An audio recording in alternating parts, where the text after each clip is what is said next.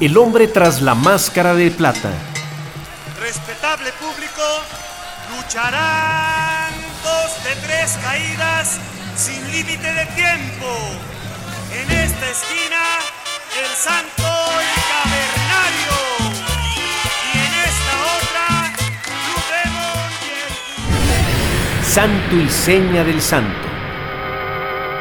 Torero, beisbolista, domador de elefantes del circo Ataide, cantante, actor de teatro de revista y escapista.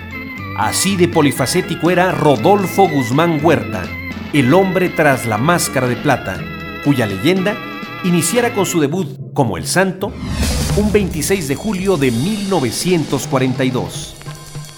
Rodolfo nació en Tulancingo el 23 de septiembre de 1917 a las 8 de la mañana en el barrio de Los Ángeles.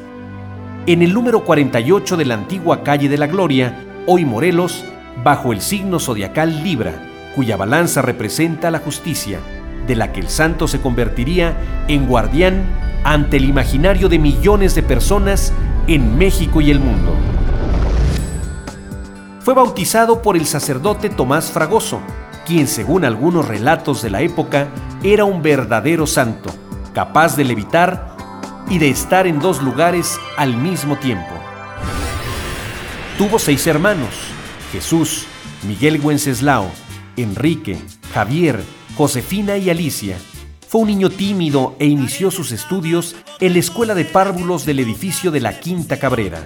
Sobre su infancia, Rodolfo comentaba, Nací en un lugar de la provincia mexicana, tranquilo y alegre, en donde el tiempo corría luminoso entre árboles y espigas.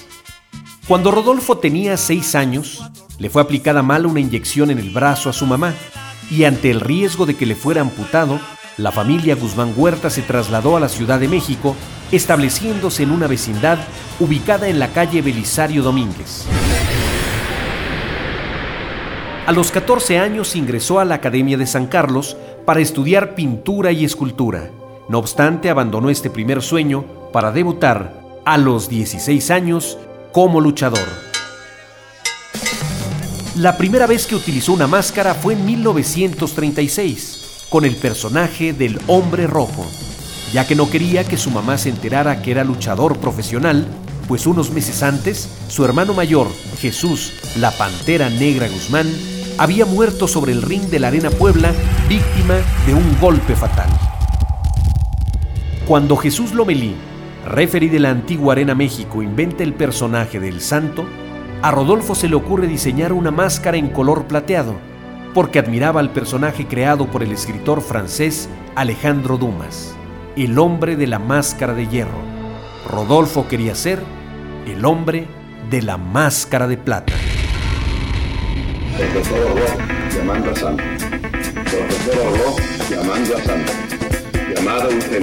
Sobre su debut como el santo, el propio Rodolfo escribió, Para todos era un domingo como cualquier otro, lleno de sol, de descanso y tiras cómicas a colores en el diario dominical.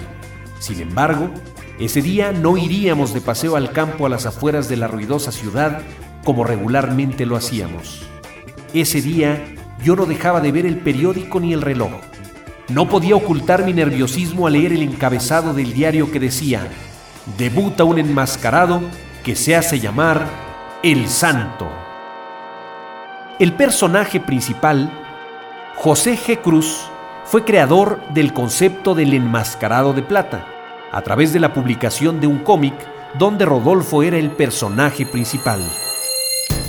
Alcanzó ventas multimillonarias y una producción de más de 1.600.000 ejemplares cada semana.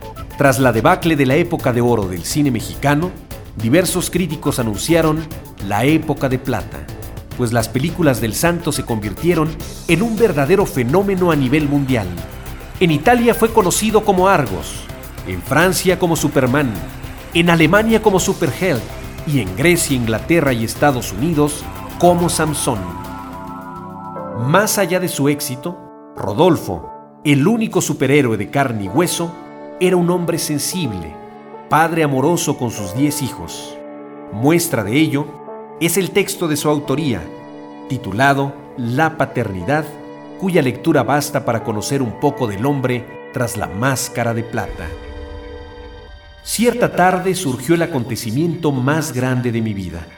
No por esperado, dejó de subirme en una gran ola de felicidad.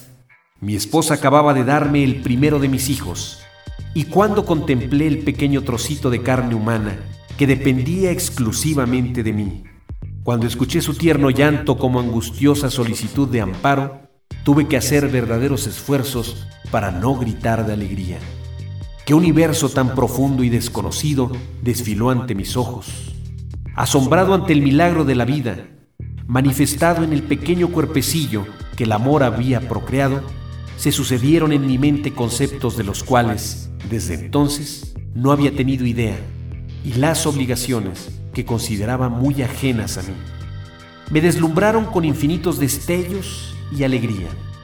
Sabía que la lucha iba a ser más dura, pero sabía también que vencería a la vida misma, porque lo haría no solo por nosotros, sino por aquel ser que se agitaba convulso entre mis brazos.